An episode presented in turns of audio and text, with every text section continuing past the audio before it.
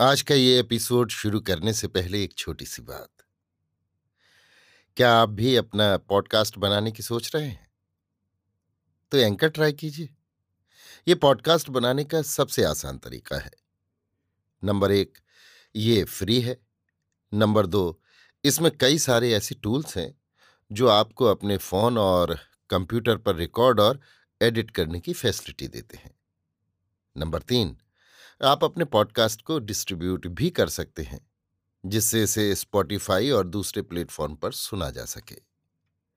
तो डाउनलोड कीजिए free anchor app या विज़िट कीजिए एंकर डॉट एफ़ पर अपना पॉडकास्ट स्टार्ट करने के लिए। ये तो थी एक छोटी सी जानकारी, और अब शुरू करते हैं एपिसोड का सिलसिला। तो आज के एपिसोड में लीजिए सुनिए। आचार्य चतुर्सेन शास्त्री के लिखे उपन्यास, वयम रक्षा माह का भाग 127 वध, मेरी, यानी समीर गोस्वामी की आवाज़ में। राक्षसपुरी सात दिन तक विषाद में रोती रही। सहस्त्रों राक्षस शिल्पियों ने वीरेंद्र की चिता पर गगन स्पर्शी चैत्य स्वर्ण की ईंटों से रचा। सात दिन भी बीत गए। रावण ने सिंधु में परिजनों सहित स्नान कर अशौच त्यागा। अब वो अश्रुनीर को क्रोध और अमर्ष की आग में जलाता हुआ रणसाज सजने लगा। लंका में फिर दुदुम्भी गड़गड़ा उठी। श्रृंगीनाद होने लगा। रावण अपने रथ पर बैठ मंदोदरी आदि अंतपुर की सब स्त्रियों को पछाड़ खाती रोती कलपती छोड़ विषधर सर्प के समान फुपकार मारता हुआ बंदियों और योद्धाओं से पराव्रत सम्रांगण में आ पहुँचा। सात दिन रात अनवरत राम रावण का अप्रतिम अवर्ण्य संग्राम होता रहा।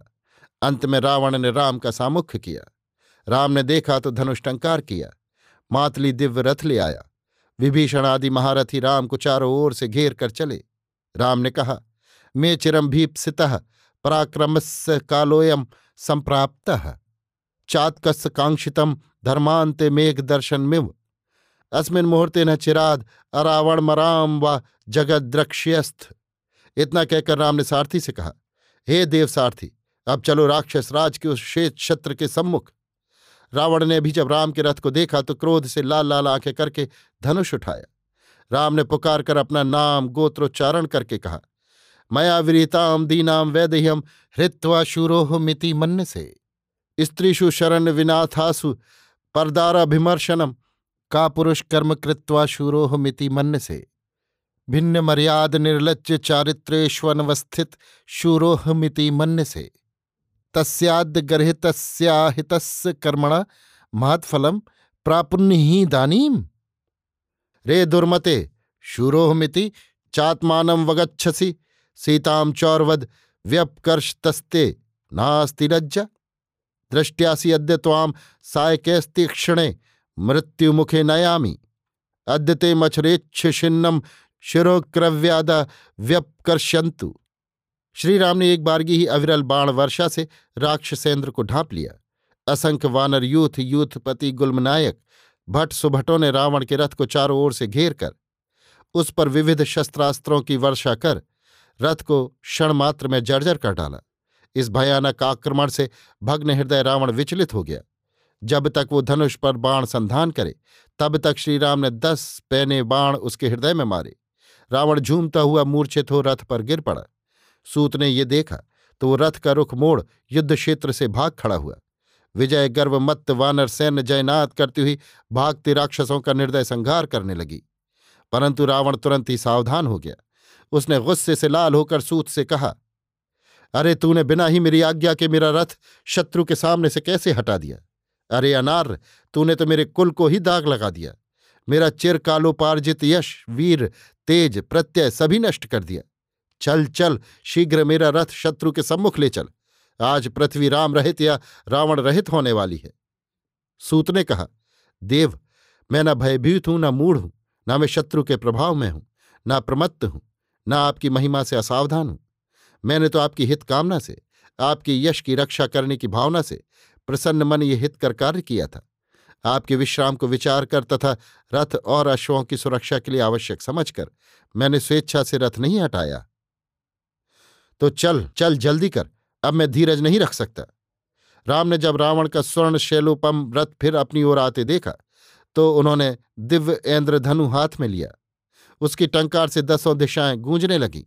इंद्र ने दक्षिण पक्ष संभाला, कुमार कार्तिकेय ने वाम पृष्ठभाग पर लक्ष्मण, मुखाग्र पर गदापाणी विभीषण, सुग्रीव, हनुमंत, नील, नल, गय, गयंद जाम्बवंत आदि सौ प्रमुख, गुल्मपति वानर सुभट। अब राम रावण का सुप्रसिद्ध चिरस्मरणीय निर्णायक युद्ध होने लगा। दोनों रथ अचल पर्वत के समान एक दूसरे के सामने डटे थे। दोनों ही अजय वीर दिव्यास्त्रों का अद्भुत प्रयोग संघार कर रहे थे।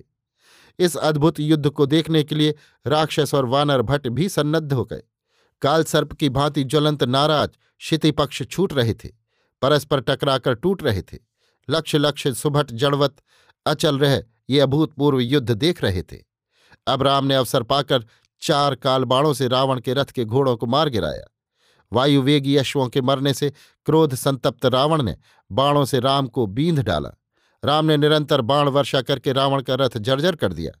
वानर सुबडों ने एक बारगी ही रथ पर टूटकर रथ चूर चूर कर डाला। इसी समय पाँच बाण मार राम ने रावण के सारथी को मार गिराया। इस पर वानर सैन्य गरज उठी। राक्षसों के हृदय हिल गए। अब रावण हाथ में अपना लोक प्रसिद्ध विकट परशु लेकर रथ से कूद पड़ा। राम ने भी गदा संभाली। अब दोनों का अद्भुत, अतुल्य, तुमुल द्वंद्व होने लगा। दोनों वीर युद्ध क्रुद्ध मत्त हाथियों की भांति परस्पर गुथ गए। शत्रु मित्र कहने लगे, इस राम रावण के तुमुल संग्राम की ये तुलना राम रावण युद्ध ही है। इसी क्षण सुअवसरजान इंद्र के संकेत से राम ने फिर दिव्य धनुष उठाया। रथ को ग्रहण किया और सात आशीवेश बाण एक साथ ही छोड़ दिए। ये बाण रावण के कंठ को फोड़ उसमें ही अटक गए। पर रावण मरा नहीं, गिरा नहीं। तब राम ने देवसारथी मातली से कहा, एस तू बाणे मया मारिचो निहता खरश्य सदूषणो निहता, ता इमे मम साय कहा, सर्वेपि मंद तेजसा प्रत्ययी कहा।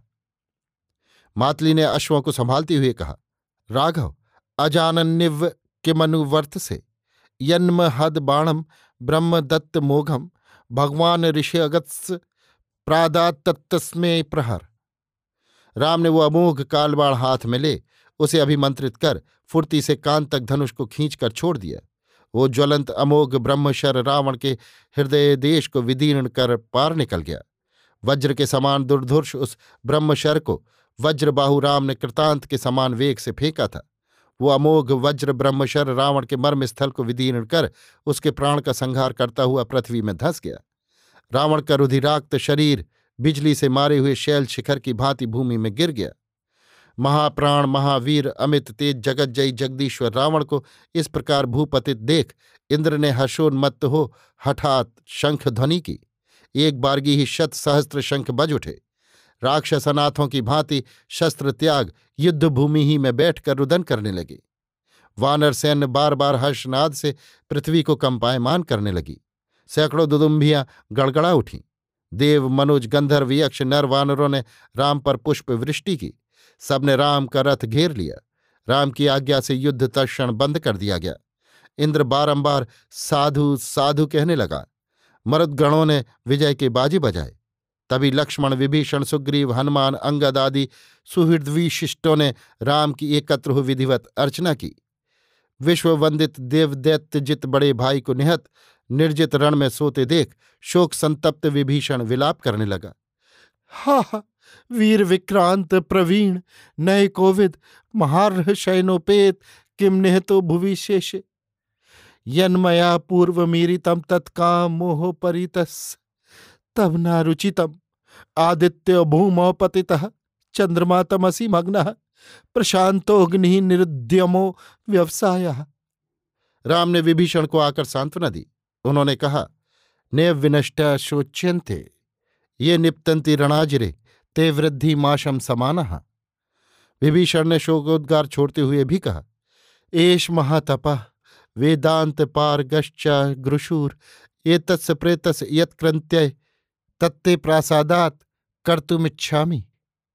राम ने वाष्पूरित नेत्रों से विभीषण को देखा, फिर कहा मरणांतानी वैराणी ऐश यथा तब मामापी तथा क्रियतमस्य संस्कार। और इसी क्षण रावण की अंतपुरवासिनी, मृगलोचनी मृदुल गात्रा सुवामा शत सहस्त्र अनिंद सुंदरियाँ, जो पृथ्वी भर के देव, दैत्य, दानव, यक्ष, ऋक्ष, गंधर्व, नर, नागराजों की सुकुमारियाँ, कुमारियाँ, राजपुत्रियाँ रावण की अंकशायनी स्वयंवरा थीं। वे सब राजमहिषी मंदूदरी और चित्रांगदा को आगे कर शोक वेवाला बारंबार भूमि पर पछाड़ खाती। हा आर्यपुत्र, हा नाथ का आर्तनाद करती हुई रणस्थली की रक्त मज्जा मिश्रित पंख को अपने सिरों पर उड़ाती। मुक्त केशनी, मलिनांगी, वहाँ आ जगज्जयी परमेश्वर, सप्तद्वीपपति राक्षस राज रावण को भूमि पर रक्तप्लुत निष्प्राण पड़ा देख छिन्न लता की भांति उसके अंग पर गिर गईं। बहुतों ने तो उसे उठाकर अंक में रख लिया। बहुत रोती हुई उसके चरणों पर सिर धुनने लगी। बहुत उसके कंठ में लिपट गईं। किसी ने उसकी शत विशत भुजा को हृदय से लगाया। बहुत सी उसे मृतक देखकर मूर्छित ही हो गईं। कितनी ही उसका मुख देख देख कर रोते रोते बेहोश हो गईं। मंदोदरी ने विलाप करते हुए कहा, त्रैलोक्यमाक्रम श्रिया वीरेण चान्वितम विश्यहम त्वाम कथम वन गोचरो मानुषो जगहान? चित्रांगदा ने कहा, अथवा राम रूपेण कृतांत स्वयमागत? हा, मे संप्राप्त पश्चिमा दशा वैधव्यदायिनी। या मया मंदया न कदाचिदपि संबुद्ध अरे, पिता में दानवराज, भर्ता में जगत जय जगदीश्वर, पुत्रों में शक्र विजेता इत्ते हम गर्वित। यदा में तनय इंद्र जिगूधि लक्ष्मणीशस्त तदा तु अभिहता तीव्र अद्य तु निपातितास्मि नय मामपि नावर्तिष्ये त्वया विना।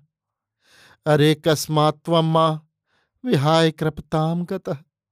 मैथिली माहृतां दृष्ट्वा सा देवरो में, यदब्रवीत सत्यवाक्य हयम राक्षस मुख्या नाम विनाशा समुस्थिता तद्वचनम ना श्रुतम त्वया, न विभीषणे न भीतम चाकृतम त्वया। मारीच कुंभकर्णाभ्याम वाक्य मम पितुस्तथा, न कृतम वीर मत्तेन त्वया तस्सेदम फलम, धिगस्तु यदिदम मम हृदय त्वयि पंचत्वमापन्ने न सहस्त्रधा भिद्यते। मंदोदरी इस प्रकार विलाप करती हुई मूर्छित हो छिन्न लता सी रावण के वक्ष पर गिर गई। उस समय ऐसा प्रतीत हुआ कि संध्या के लाल जलद में बिजली कौंध गई। राम ने आदेश दिया, संस्कार क्रियताम, स्त्रीगण परिसांतव्यताम और राम ने धनुष रख दिया। अभी आप सुन रहे थे आचार्य चतुर्सेन शास्त्री के लिखे उपन्यास, वयम रक्षा माह का भाग 127 वध, मेरी यानी समीर गोस्वामी की आवाज़ में।